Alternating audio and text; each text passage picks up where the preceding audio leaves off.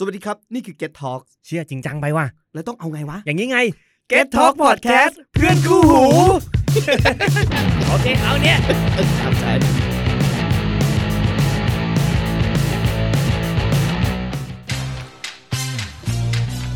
Just Do It Podcast อยากรู้เรื่องหนังไม่ว่างดู ก็ฟังได้ Presented by SF Cinema สวัสดีครับ อยู่กับผมชัมธกิจ ผมเจอรี่เอสทีพวกเราคือจอดอ Just Do It Podcast ครับผม กลับมาเจอกันอีกครั้งนะฮะ และก็เป็นสัปดาห์ที่น่าตื่นเต้นนะฮะ ในวงการภาพยนตร์บ้านเรา เพราะว่าเป็นสัปดาห์แรกนะฮะ ที่ภาพยนตร์ฟอร์มยักษ์ได้กลับเข้ามาฉายอีกครั้งครับผมอืมเพราะว่าที่ผ่านมาเนี่ยหนังฟอร์มยักษ์มีแค่เรื่องเดียวเลยก็คือ Train to Busan Peninsula อื้อหือนะฮะแล้วก็รอกันมานานเลยครับ จนกระทั่งฮะสิ้นเดือนสิงหาคมที่ผ่านมานะฮะเราก็ได้ดูหนังฟอร์มยักษ์สองเรื่องเลยก็คือ Tenet ของคริสโตเฟอร์โนแลนแล้วก็ The New Mutants นะฮะอ่าหนังที่เรียกได้ว่าพูดว่าใหม่ก็คงจะไม่เต็มปากเท่าไหร่นะครับผม เพราะว่าผ่านวิบากกรรมมาหลายปีเหลือเกินถูนะกฮะต้องฮะ แล้วก็วันนี้ฮะ เราจะมารีวิว 2 เรื่องนี้กัน 2 หนังฟอร์มยักษ์ที่ดูมาแล้วอยากจะมาเล่าต่อ ใช่นะฮะ เดี๋ยวเรามาเริ่มกันเลยกับเรื่องแรกครับเจอรี่ครับ Tenet ครับผมอืมหนังโจรกรรมฟอร์มยักษ์ของคริสโตเฟอร์โนแลนทุนสร้าง 200 ล้านเหรียญสหรัฐ อะ เรื่องราวครับผมสรุปให้ง่ายเพราะว่าเนื้อหาต่อไปเนี่ยจะเป็นส่วนที่เจอรี่เด่นมากๆนะฮะทำไมฮะ เพราะว่านี่เป็นผลงานหนัง จะบอกว่าโจรกรรมก็เป็นแค่ฉากหน้าเพราะแท้จริงแล้วมันคือหนังสายลับถูกไม่ใช่ต้องสายลับธรรมดาด้วยไหมต้องเป็นสายลับเจมส์บอนด์ครับผม เรื่องย่อของเทนเน็ตนะฮะ มันไม่มีอะไรมากมายครับผม ก็คือโลกกำลังจะมีภัยร้ายครั้งใหม่ครับผมและมันเป็นหน้าที่ของจารชนกลุ่มหนึ่งครับ ที่ต้องใช้เทคโนโลยีบางอย่าง เพื่อหยุดยั้งสงครามโรคโอ้ยสงครามโลกครั้งที่สามโรคระบาด ช่วงนี้โรคระบาดมาเยอะก็จะกลัวกันบ้างนะหยุฮะดโควิด -19 หยุดนะคโครับวิด -19 นะครับก็นั่นแหละนั่นคือสิ่งที่เราสามารถพูดได้แค่นั้นอืมของ Tenet เพราะว่าถ้าพูดมากกว่านี้ก็จะ spoil ทันทีครับนะฮะแต่ว่า อะในมุมคนดูมาแล้ว ส่วนที่มันไม่ spoil แต่ว่าสามารถเอามาพูดกันต่อได้และหลายคนไม่ค่อยพูดกันเท่าไหร่ ก็คือ inspiration ของคริสโตเฟอร์โนแลนอืมกับ Tenet อืมอืมเจอรี่เนี่ยเป็นแฟนพันธ์แท้เจมส์บอนด์ติดตามมานานดูทุกภาค คือแทบจะเป็นเมียเจมส์บอนด์ได้แล้วนะนะฮะฮะ คือถ้าสมมุติดูหนังโนแลนช่วงหลังเจอรี่ก็จะเหมือนเลโอนาร์โดในวันสปอน a ทามในฮอลลีวูดนะฮะ ดีดนิ้วแล้วก็ชี้จอนะฮะ แบบอืมอันนี้มาจากเรื่องนี้ ฉันรู้นะโนแลนอย่าคนมาชอบบอกว่าแบบโนแลนเนี่ยเป็นแบบเจ้าแห่งความสดใหม่ นวัตกรรมแห่งวงการภาพยนตร์เขาเป็นคนแรกที่คิดไอเดียนี้ใช่แต่ซึ่งก็จริง จริง แต่ว่ามันจะมีบางอย่าง และเป็นส่วนใหญ่ด้วยที่เขาได้แรงบันดาลใจมาจากโอ้ ผลงานก่อนหน้านี้ของผู้กำกับคนอื่นครับอืม คือต้องปูก่อนว่าคริสโตเฟอร์โนแลนเนี่ยเป็นคนอังกฤษอยู่ที่ลอนดอนนะฮะเวสต์ London ลอนดอนเวสต์มินสเตอร์นะฮะเขาก็เป็นเด็กที่เรียกไงว่าเติบโตมากับวัฒนธรรมอังกฤษแบบเต็มตัวอ่าซึ่งหนึ่งในวัฒนธรรมอังกฤษที่เรียกว่าผู้ชายอังกฤษทุกคนต้องมีความภาคภูมิใจๆก็คือใส่สูทนั่นเองนะฮะโอ้โหจะเห็นนะฮะไปกำกับหนังเรื่องไหน ไม่รู้ไม่ร้อนหรืออะไรนะฮะฮะ ใส่สูตรไปกำกับทุกเรื่อง Nolan I'm the director I love to wearing suit ก็คือแบบว่าต้องดูดีเป็นผู้ดีตลอดนะฮะครับผมซึ่งไอการแต่งตัวอย่างนั้นน่ะสไตล์การแต่งตัวแบบนั้นเนี่ยเขาได้มาจากภาพยนตร์ที่เขารักมากที่สุดเรื่องหนึ่ง ซึ่งก็คือเจมส์บอนด์พยักร้าย 007นะอ่าแล้วที่ผ่านมาอะหลายคนอาจจะได้ดูคลิปที่เราพูดถึงไปแล้วบ้าง ว่าโนแลนเนี่ยชอบทำจดหมายรักถึงหนังเจมส์บอนด์อยู่เสมอ ใช่ อืม ซึ่งจริง ๆ ก่อนหน้านี้ไม่ได้มีแค่เจมส์บอนด์ด้วยมีหนังอาชญากรรมอย่าง Heat ของไมเคิลแมนใช่ ที่เป็นแรงบันดาลใจให้เขาทำหนังแบทแมนให้กลายเป็นหนังอาชญากรรม กลายเป็นหนังปล้นขึ้นมา หนังอืมอาชญากรรมโจ๊กเกอร์มีมิติลึกซึ้งเหมือนกับตัวร้ายในเรื่อง Heat อะไรเป็นต้นนะแบทฮะ แมนเป็นเดนิโรโอ้โหไม่ใช่แบทแมนเป็นอัลปาชิโนอัลปาชิโนเป็นตำรวจนะอ่าฮะ ส่วนโจ๊กเกอร์เป็นเดนิโรอืมซึ่งแบบจะมีความแบบเป็นคู่แข่งอะไรกันที่แบบโอ้ มันสูสีกันเหลือเกินอ่านะฉากฮะที่เรียกได้ว่าไปเจอกันอยู่ในห้องสอบสวนใน The Dark Knight เนี่ย อืม เรียกว่าเหมือนฉากที่สองพระเอก ในฮีทเนี่ยนั่งคุยกันในร้านอาหาร ถูกต้องฉากโต๊ะอาหารนั่นเรียกว่าก๊อปปี้มาเลยแค่เปลี่ยนเป็น ไม่ไม่ไม่คุณใช้อย่างนี้ไม่ได้ คุณอย่าดูขาหมิ่นเสด็จพ่อต้องบอกว่าเป็นแรงบันดาลใจสำคัญ เขาจะนฮเรียกว่าเป็นการทริบิวมันจะต่างกัน อ่าอยากจะพูดตรงนี้ก่อนดีกว่า ก่อนที่เราจะพูดถึงเจมส์บอนด์ก็คือครับมันอันตรายมากการใช้คำว่า tribute กับ copy อืมอ่าเพราะว่า copy คือทำเหมือนกันเป๊ะๆเพื่อให้ได้สิ่งเดียวกัน ถอดมาเลย อันนั้นคือใช่ copy ใช่แต่การ tribute เนี่ยในโลกของภาพยนตร์หรืองานศิลปะเนี่ยก็คือ การที่เราอยากจะแบบให้ความสำคัญหรือว่าบอกรักถึงงานที่ให้แรงบันดาลใจกับเรา หรือไงายว่าคารวะนั่นแหละคารวะเป็นนั่นแหละการแบบโอ้ tribute ฉันอืมชอบหนังเรื่องนี้มากนะฮะ แล้วเขาอยากจะนำองค์ประกอบบางอย่างของหนังเนี่ยอืมที่เขาชอบเนี่ย มาคารวะในรูปแบบใหม่อืมมีซีนที่คล้ายๆกันแต่นำเสนอในมุมมองที่แตกต่างกัน และได้สารที่ออกมาแตกต่างกัน ใช่อืมเหมือนกับที่เราว่านั่นแหละฉากโต๊ะกินข้าวในฮีทกับฉากห้องสอบสวนใน The Dark Knight ใช่ มันมีรูปแบบที่คล้ายคลึงกัน แต่ว่าผลที่ตามมาหรือความรู้สึกมันมีอะไรที่แปลกใหม่ในฉบับแบบฉบับของตัวเองอืมอืมหรือแม้แต่ฉากแอคชั่นอะไรต่างๆนั้นใน The Dark Knight เนี่ยก็จะรู้ว่าโนแลนได้โอ้โหอิทธิพลอย่างรุนแรงนะจาก Heat แล้วก็เนี่ยคือแบบ ทุกๆ DNA ของการแบบเคลื่อนไหวนะ ถือปืนการตัดต่ออะไร ให้ดูสมจริง สมจริงติดดินฟ้าๆหน่อยนะ โทนหนังจะฟ้าๆหน่อยอืมซึ่งก็เป็นแบบโทนของ Heat ด้วย ใช่ แล้วแล้วมันก็ใหม่จริง ๆ เพราะว่ามันไม่เคยมีคนเอาหนังซูเปอร์ฮีโร่มาทำให้เป็นหนังอาชญากรรมอืมนี่คือตัวอย่างของการ tributeอืมไม่ใช่แบบว่าถ้าคริสโตเฟอร์โนแลนจะทำหนังอาชญากรรม แล้วก็ทำเป๊ะๆเหมือน Heat อันนั้นอาจจะเรียกว่าก๊อปปี้ใช่ผมว่า สิ่งที่เราจะนิยามคริสโตเฟอร์โนแลนได้ดีที่สุดก็คือการเป็นศิลปินที่มีหยิบเล็กผสมน้อยมากกว่า เพื่อเฉลิมฉลองความสำเร็จของโลกภาพยนตร์ใช่มองอย่างนี้ดีกว่า ไม่ได้เรียกว่าก๊อปปี้ครับอ่าอันนี้เราลบเรื่องของเส้นแบ่งระหว่างก๊อปปี้กับ tribute ถูกต้องไปแล้วนะ ดังนั้นต่อไปเนี่ยอะจะมาคุยกันว่าสิ่งที่โนแลน tribute ในงานของหนังเจมส์บอนด์เนี่ยในเทเน็ตมีอะไรบ้าง โอ้โห คุณแค่คอนเซปต์ของเรื่องมันก็ไปแล้วฮะอืมก็คือสายลับคนเดียวไปตะลุยบุกโอ้โหทั่วโลกนะซึ่งเป็นแก่นหลักของเจมส์บอนด์เลยคือพาเราไปเที่ยวฮะอืมเที่ยวรอบโลกนะฮะโอ้โลกโลกอีกแล้วอะติดติดติดติดรอบโลกนะฮะรอบรอบโลก เออ รอบโลกนะฮะเออรอบโลก อืมอะไปต่อครับไปต่อซึ่งเนี่ยเรื่องนี้เนี่ยเขาก็ อะอัพเวลจาก Inception นะฮะที่ปกติอ่าก็ไปเยอะอยู่แล้วไปมอมบาซาไป LA ไปฝรั่งเศสอะไร ซึ่งก็ถือว่าเยอะแล้ว เรื่องนั้นนี่ก็มี reference เจมส์บอนด์ reference หนักเหมือนกัน ตอนท้ายที่เป็นฉากไล่ล่ากลางหิมะถูกนต้นั้องนอิงมาจากอะไรครับ นี่คุณเอาจริง ๆ นะ อย่างในฉากเปิดของ Inception นะฮะ เราจะได้เห็นเลยว่าโนแลนรักเจมส์บอนด์ขนาดไหนนะฮะ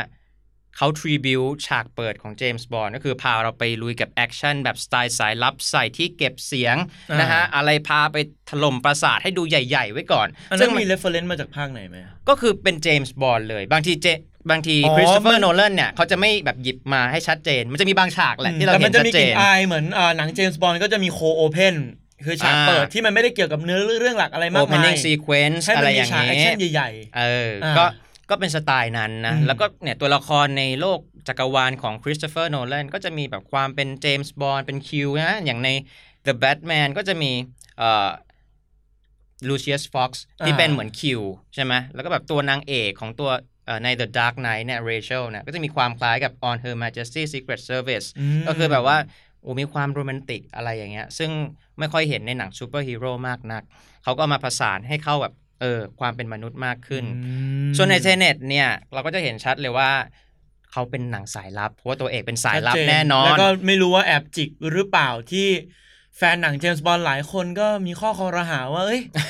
เจมส์บอนด์คนต่อไปควรเป็นผิวสีไหมอืมนี่ไงโนแลนลองทำให้ดูอืมแต่ยังไม่ใช่อังกฤษนะเป็นอเมริกัน ยังเป็นชาวอเมริกันอยู่เป็นชาวแอฟริกันอเมริกันนะฮะอ่าซึ่งเนี่ยผมว่า โนแลนเคยไป pitch ไอเดียนี้กับโปรดิวเซอร์ของเจมส์บอนด์แล้วแบบไม่ผ่านละมึงเลยมาทำเองซะเลยนะฮะแล้วเป็น feel อย่างนั้น แล้วที่น่าสนใจมากคือเทนเน็ตเนี่ยมันโปรโมทว่าค่อนข้างเป็นหนังไซไฟไอเดียล้ำโลกอืมแต่เมื่อเราเข้าไปดูจริง ๆ เนี่ย เปอร์เซ็นต์ความเป็นหนังไซไฟกับเป็นหนังสายลับเนี่ย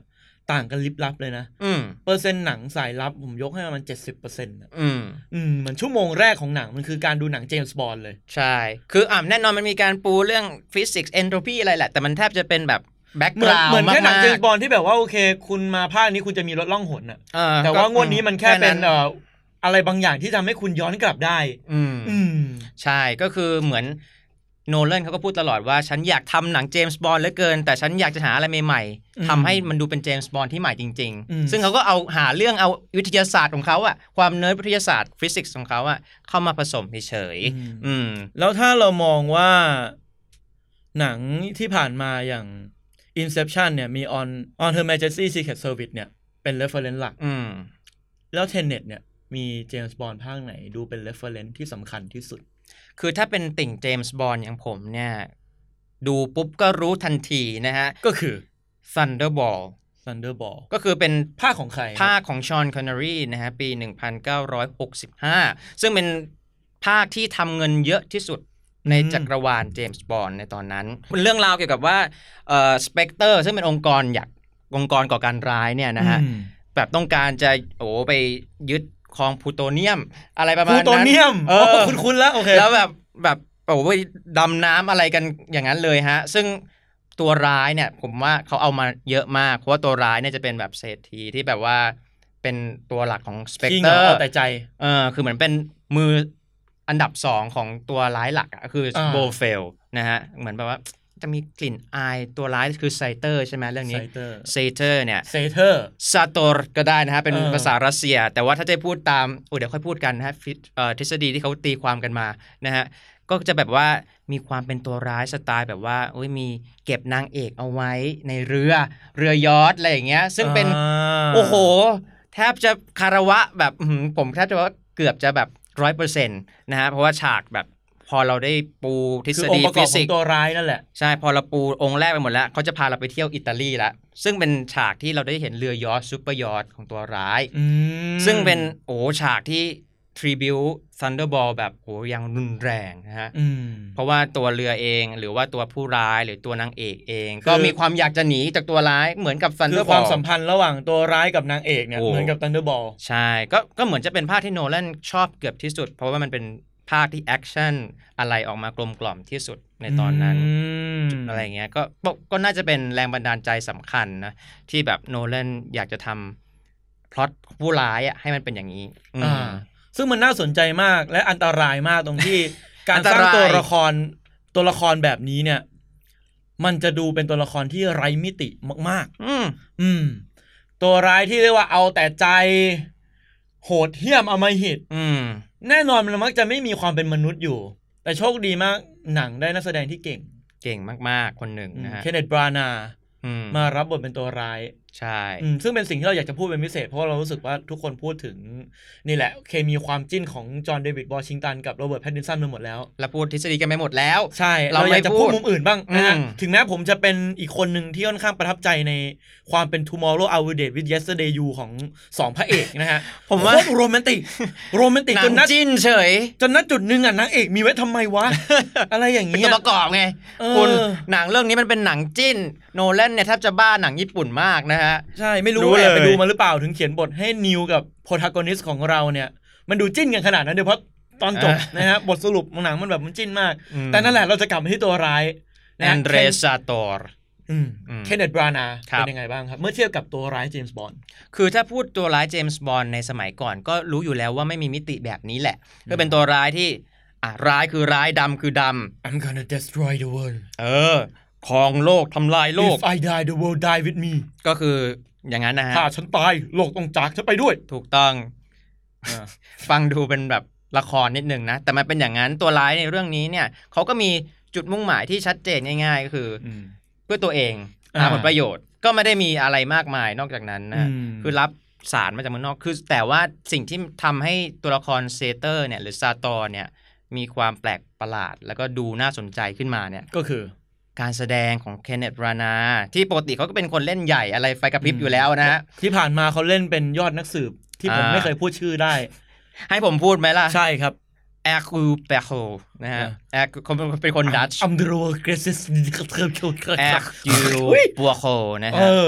ดูแล้ว Poirot ดู Poirot แล้วแบบไอ้ Murder on the Orient Express เนี่ยดูแล้วแบบว่า ดูแล้วขากสเลดขากสเลดทั้งเรื่องเลยเอ้าคันคอเหลือเกิน ซึ่งเดี๋ยวจะมีภาคต่อแล้วนะเออ Death on the Nile มาเรื่องนี้ก็ไม่ ไม่ละลิงก์พี่แกเลยพี่แกจริงก็ไม่ได้เป็นรัสเซียอะไรนะพี่แกเป็นอังกฤษเหมือนกันอืมแต่ทำสำเนียงรัสเซียได้แบบโอ้ดูเป็นตัวร้ายที่แบบอืมมีความเป็นสงครามเย็นอืมอยู่ยุคสงครามเย็นคือ แบบ คือตัวร้ายสมัยก่อนของเจมส์บอนด์นะจะมีความแบบอืมเป็นรัสเซียเป็นเยอรมันอะไรก็อย่างเป็นงี้ช่วใช่งไหมสงครามเย็นเนาะชาติมหาอำนาจตีกัน ใช่ ซึ่งเดี๋ยวนี้ไม่เห็นแล้วใช่ปะอืมตัวร้ายที่เป็นรัสเซีย แล้วหลายคนก็คอรหาเหมือนกันว่าแบบอุ้ยระดับโนแลนอุตส่าห์มาทำหนังแบบนี้สุดท้ายก็ต้องวนเวียนมากับรัสเซียอีกแล้วหรือ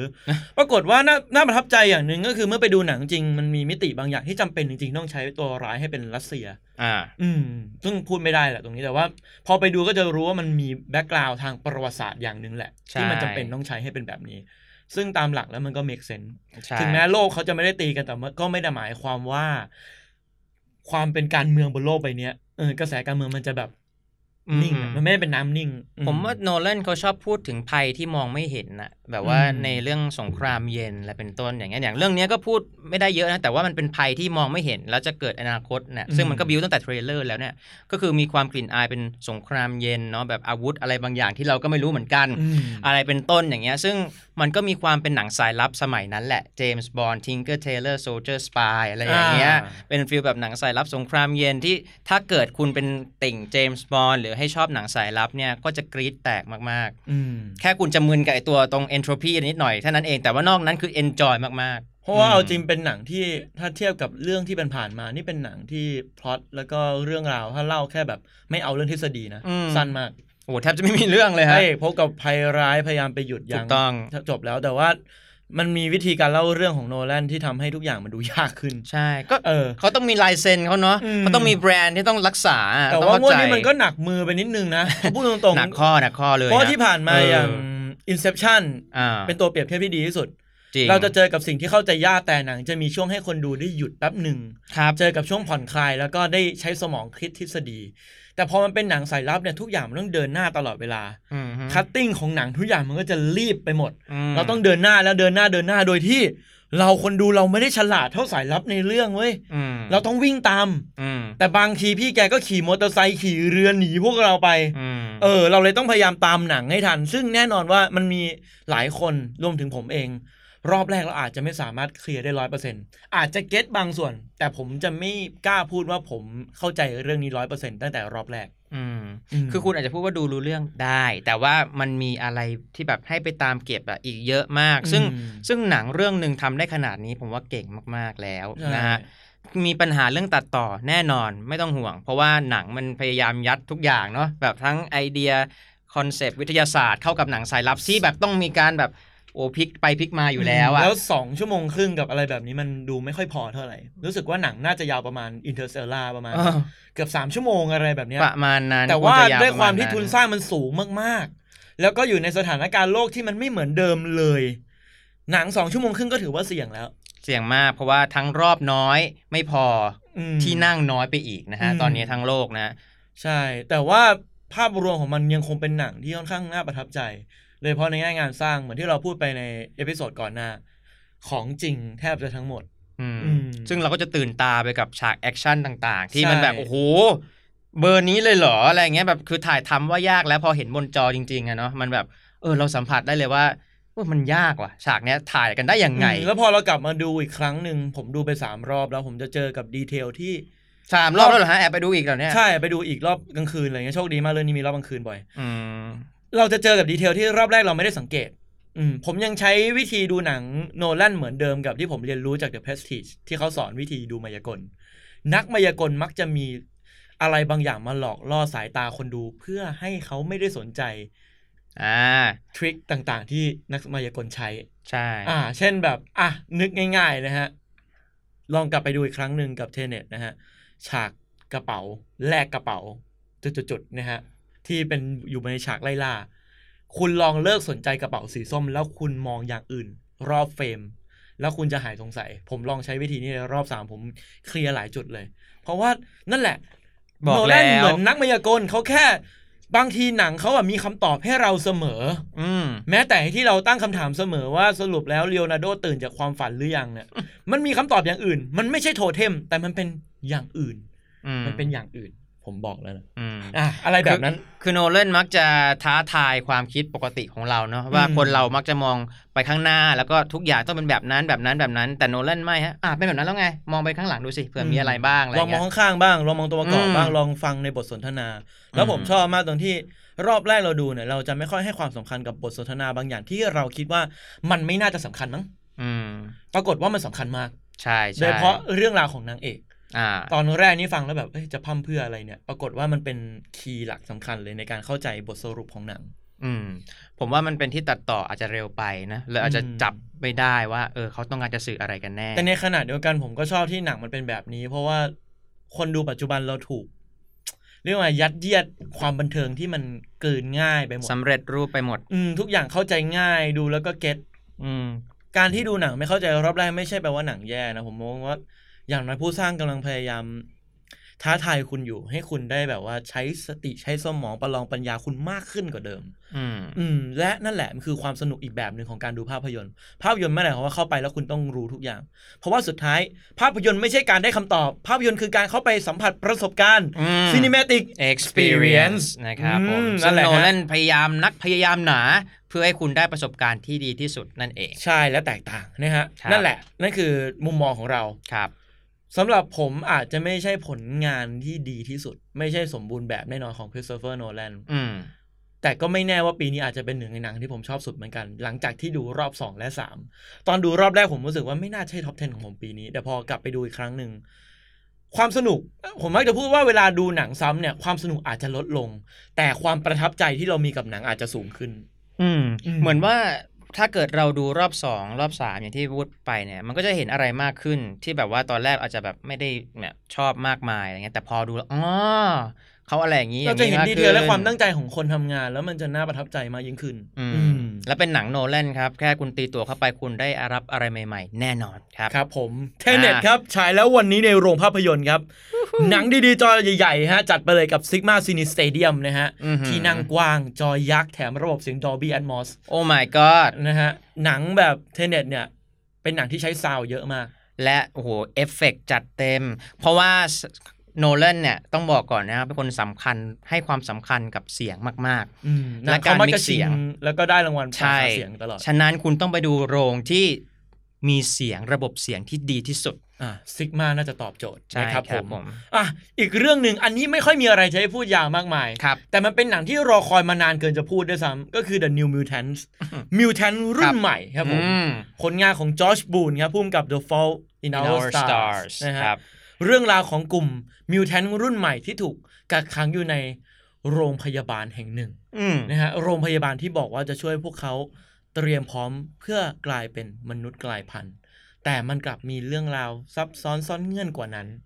อืมนั่นแหละคือเรื่องราวทั้งหมดของหนังเรื่องนี้ ความน่าสนใจของมันมันไม่ใช่การเป็นหนัง X-Men เฉยๆฮะมันเป็นหนัง X-Men เรื่องแรกที่กล้า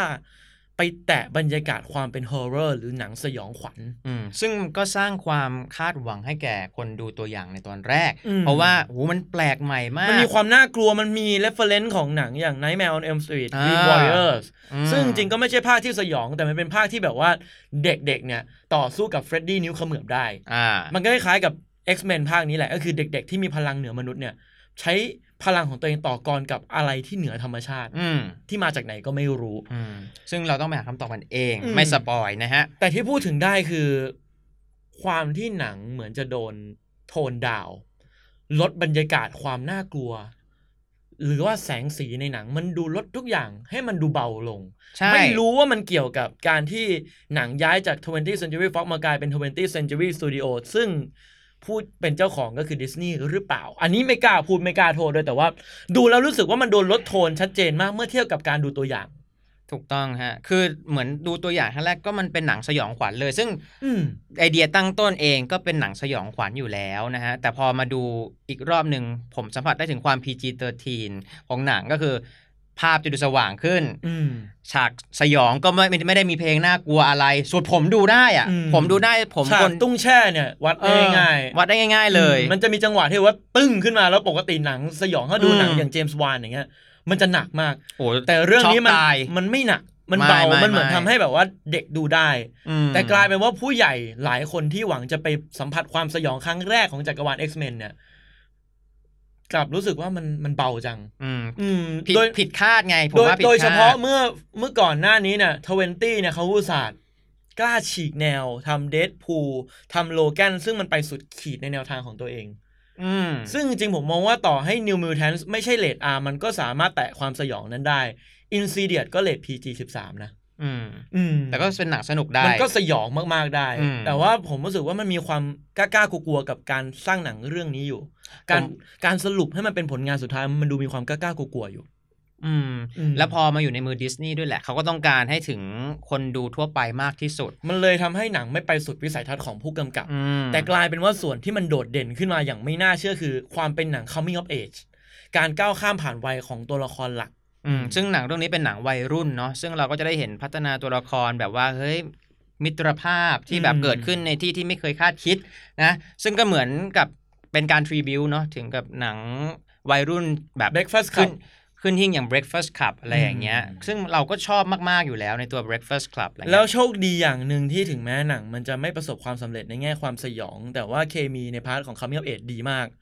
อัญญาเทเลอร์จอย เมซี่วิลเลียม ชาลีฮีทัน เฮนรี่ซากาแล้วก็บูฮันอืมเป็นแคสที่เพอร์เฟกมาก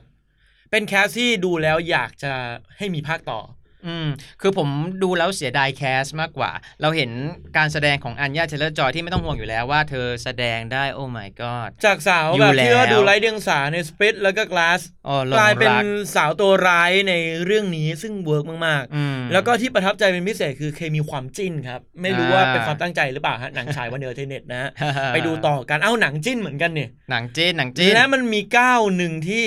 กล้าหาญมาก ในบรรดาหนังซูเปอร์ฮีโร่นี่เป็นหนังที่เราได้เห็น part โรแมนติกแบบเลสเบี้ยน ตัวละคร LGBTQ ตัวละคร LGBTQ อืมโดดเด่นแล้วก็ขึ้นหราบนจอไม่ใช่แค่แบบว่า แบบปกติหนังฮีโร่ยุคหลังก็อาจจะมีบอกว่าเอ้ยคนนี้เป็นแบบว่าเป็นเบี้ยนนะอืมเป็นเลสเบี้ยนนะ อะไรอย่างเงี้ยแต่ว่าอืมเราก็ไม่ได้เห็น part นั้นในตัวละครแค่สัมผัสได้ลางๆ อาจจะดูบ่อยๆขึ้นมาหน่อยอะไรอย่างเงี้ยแต่ว่าผมชอบความเป็น LGBTQ ที่แท้จริงมาก คือเป็นตัวละครหญิงสองตัวให้เฉยเลย แล้วก็ ไม่ได้วาลาบีอะเอแบอบว่าไม่อได้ยากจะใส่ wannabe อย่างอะไรเดียวอะไรอย่างเงี้ยใช่คือใช่หนังให้ความใส่ใจกับความสัมพันธ์ของสองตัวละครนี้จริงๆดูรู้เราดูแล้วรู้สึกเลยว่าสองคนเนี้ยมันมีความสัมพันธ์ connection จริงๆ ไม่ได้แบบว่าโอ้ยฉันปิ๊งมาเธอรักกันถูกไม่ใช่อืมแล้วเคมีของเมซี่วิลเลียมกับบลูฮันท์เนี่ยมันมัน work จริง ๆ กับเรื่องนี้ รวมถึงพ่อหนุ่มสองคนด้วยอ่าไม่รู้ว่าเขาตั้งใจหรือเปล่านะ แต่มันมีฉากหนึ่งที่ชาลีฮีทันกับเฮนรี่ซาก้าเนี่ยนั่งคุยกันบนรถเข็นอืมโรแมนติก โรแมนติกพอๆกับที่เขาปั้นเลยเอ้ยคือคือต้องบอกก่อน 2 ตัวละครโคโลซัสกับอีกตัวหนึ่งเนี่ยคือใน comics นะฮะเขาก็จะจิ้นๆกันอย่างนี้แหละ ไม่ใช่โคโลซัสโคโลซัสนั่นพี่ของ อ๋อ ไอ้นี่นี่เอ่อสองคนเนี้ยซันสปอตซันสปอตเนี่ยคือเขาก็จะจิ้นกันตลอดนะฮะใน comics ก็ก็เลยแบบว่าถ้าคนที่เป็นแฟน comic จริงๆนะผมไปถามเขามาบอกว่าทำไมเขาถึงจิ้นขนาดนี้เนี่ยก็มานะจิ้นกันอยู่แล้วเออจิ้นกันอยู่แล้ว ซึ่งบอกว่าโอ้เขาก็จะกรี๊ดแตกกันนะฮะคุณชาว comics แต่เสียดายที่โดนเนี่ย การตัดต่อใหม่อะไรอย่างเงี้ยอืมมาแล้วทำรู้สึกว่านั่นหลายน่ะฉากมันดูสั้นอืมอย่างไม่น่าเชื่อ ใช่ อืม ดังนั้นนะครับ release the Josh Boone cut ครับเอาผมอีกแล้วนะนะฮะฮะดิสนีย์ครับเออลง Disney Plus ไง คุณก็บอกเองว่าคุณสามารถอยากจะโปรโมทลง Disney Plus ก็เอาได้นะ เออเนี่ย ผมรู้สึกว่านี่ไม่ใช่คัดที่ผมอยากดูนะ ผมรู้สึกว่าไม่ใช่คัดที่พุ่มกับต้องการถึงแม้เขาจะบอกว่า ก่อนหน้านี้ผมคาดหวังไง เพราะว่าพุ่มกับบอกว่าเนี่ยดิสนีย์ให้เขา ทำหนังจบในแบบที่เขาอยากทำแต่ผมดูว่ารู้สึกว่ามันแตกต่างจากตัวอย่างที่ดูเมื่อสองสามปีที่แล้วมากเลยเอผมอว่าดังนั้นมันมันปล่อยพลังกันเยอะเหลือเกิมันนต้องมีคัดอะไรบางอย่างที่ดุเดือดกว่านี้นะฮะอืมดูเดือดกว่านี้นะฮะมเออ งั้นบอกดิสนีย์ไปเลยฮะ HBO เขาก็มี Justice League Snyder Cut ไปแล้วนะฮะนะจอคร์รัจบบูนคัตนะฮะถึงแม้เขาจะไม่ดังเท่าแต่เราก็หวังเหมือนกันครับ อืมแล้วก็ไม่แน่ใจกับอนาคตของกลุ่มตัวละครเหล่านี้เลยน่าไปต่อมาก ถึงแม้หนังจะไม่ได้น่าประทับใจเท่าที่ควรแต่ว่า part ตัวละครดีมาก มันสามารถสานต่อเป็นซีรีส์ได้ในมุมมองผมอืม cast ผม cast นี้มัน perfect มาก Cast Perfect แล้วก็มันเหมือนเป็นหนัง คือถ้าให้เปรียบเทียบเป็นซีรีส์อะมันเป็นซีรีส์ตอน pilot เองอะคุณ มันมันแค่ปูแบบว่าตัวละครนี้มีพลังอะไรแบบกักกักๆด้วยซ้ำไปอะเออแล้วยังมีเรื่องราวมากมายให้สำรวจอยู่ ใช่ แต่น่าเสียดายที่การที่คุณทำ pilot กับการเป็นภาพยนตร์น่ะมันไม่เพียงพอมันไม่ใช่แค่นั้นเองไงดังนั้นนะฮะเออไหนๆก็มีหนัง pilot แบบนี้แล้วก็นะฮะถ้าว่างๆกันก็ลองทำดูนะฮะอืมซีรีส์ The New Mutants cast set เดิมผมว่า workอืมแล้วเป็นก็เป็นวัยรุ่นด้วยไม่ได้ค่าตัวโหดอืมีความเป็นไปได้อืมนะฮะคิวน่าจะว่างกันอยู่นะฮะช่วงโควิด อะเชียร์ครับเชียร์ครับ The ผม New Mutants The Series นะฮะ นะครับผม ไม่ก็อะจอชบูน cut เอามาซะหน่อย เอามาสักอย่างหนึ่งนะฮะ ก็ไปดูกันได้ครับ The New Mutants Mutant รุ่นใหม่อืมฉายแล้ววันนี้ในโรงภาพยนตร์ครับ อ่า อ่า แล้วก็หนังเยอะก็ดี แต่จะดีกว่าถ้ามีโปรโมชั่นดีๆ ครับผมถูกต้องครับอ่าและ SF ช่วงนี้เขาก็จัดเต็มโปรโมชั่นครับ เยอะแยะมากมาย มีอะไรบ้างเดี๋ยวเจอรี่จะพาไปทัวร์กัน ครับผมแหมนมู่หลานเข้าโรงแบบนี้ต้องจัดเต็มกันหน่อยนะครับเพราะว่าซื้อตั๋วราคาคุ้มมากครับ พร้อมของพรีเมียมสุดพิเศษอีกด้วย พูดถึง SF ต้องมีของแถมชิ้นนี้เลย ตลอดตลอดแม่เหล็ก magnet ตู้เย็นตอนนี้ เต็มไปด้วยกลายแมเป็นกเนตชุดเกราะ magnet เต็มไปหมดแล้ว ซึ่งได้จาก SF นี่แหละฮะ เพราะว่าถ้าคุณซื้อบัตรชมภาพยนตร์บวกกับ magnet เนี่ยราคาพิเศษมากๆ เท่าไหร่ครับรู้ไหมฮะ200 บาทเท่านั้นอ่าแทบเหมือนไม่ต้องเสียอะไรเพิ่มนะฮะ ใช่ ก็คือเหมือนซื้อตัวหนังปกตินี่แหละ แต่ว่าได้ magnet แล้วก็ที่สำคัญหนังใหญ่แบบนี้คนดูเยอะแน่นอนอืมถ้าซื้อล่วงหน้าก็จะได้ที่ที่ดีที่สุด ถูกต้อง เหมือนอย่างนั้ผมเนี่ยถ้าอยากดูซิกมากผมก็ต้องไปจองไว้ก่อนอ่าเพื่อความชัวร์เราจะได้ตำแหน่งดีอ่าจองที่ไหนล่ะ อย่างๆเงี้ยอ้าวแอปสิครับผมอ่าแอป SF ครับผมอ่าแอปนี้ดีสมัคร SF พัดด้วยถูกต้องนะครับผม และเมื่อเข้าโรงไปนะครับมีมู่หลานก็มีประเทศจีน มีประเทศจีนก็มีหมาล่านะฮะอ่าป๊อปคอร์น spicy หมาล่านะครับป๊อปคอร์นสูตรเผ็ดร้อนจาก SF ตอนนี้มีขายแล้ว ไปลองชิมบอกเลยว่าซี้ดอืมนะครับผมลิ้นชากันไป มันเผ็ดมันแสบอืมอ่าแต่ก็นั่นแหละฮะ เมื่อกี้พูดถึงไปแล้วมีแอป SF แต่ความดีงามยิ่งกว่าคือ SF Plus ครับผม ยังไงครับ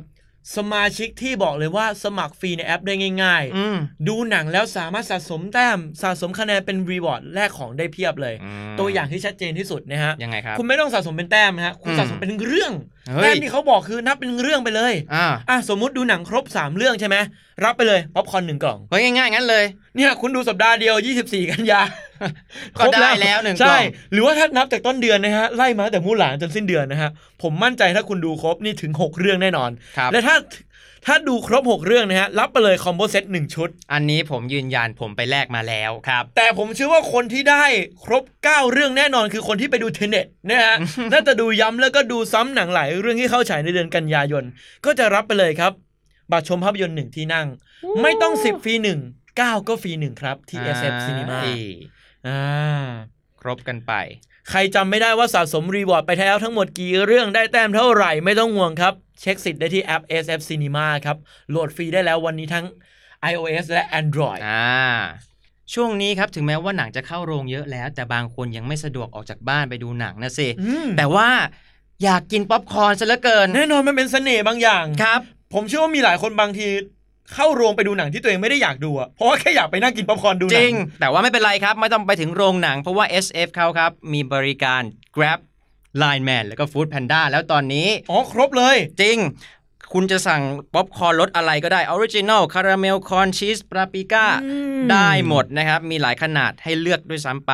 นะครับผมเลือกได้เลย 3 แอปที่ว่าไปนี้ Grab Line Man Food Panda ได้ทุกไซส์ครับ จะว่าไม่ว่าจะเป็น L หรือ XL ครับ ขนาดใหญ่จัดเต็มกินที่บ้านนะฮะผมเคยสั่งสั่งมา ผมเคยสั่งมาครับเขามีถุงซิปล็อกด้วย เก็บป๊อปคอร์นได้ ไม่ต้องกลัวเหี่ยวอ้าวกินได้หลายวันนะฮะใช่ฮะ บางที แต่จริงๆ ไม่ได้อยู่ถึงหลายวันหรอก แป๊บเดียวอ่าก็หมดแล้ว ครับ นะครับผม ไม่รอด ไม่รอด ไม่รอดนะครับผม จัดไปเลยครับ Popcorn Delivery ครับ Grab Line Man และ Food Panda จาก SF Cinema ครับ และนั่นก็คือรีวิวในสัปดาห์นี้นะฮะที่เราอืมอยากจะมาแชร์กัน ใช่ คุณชอบเรื่องไหน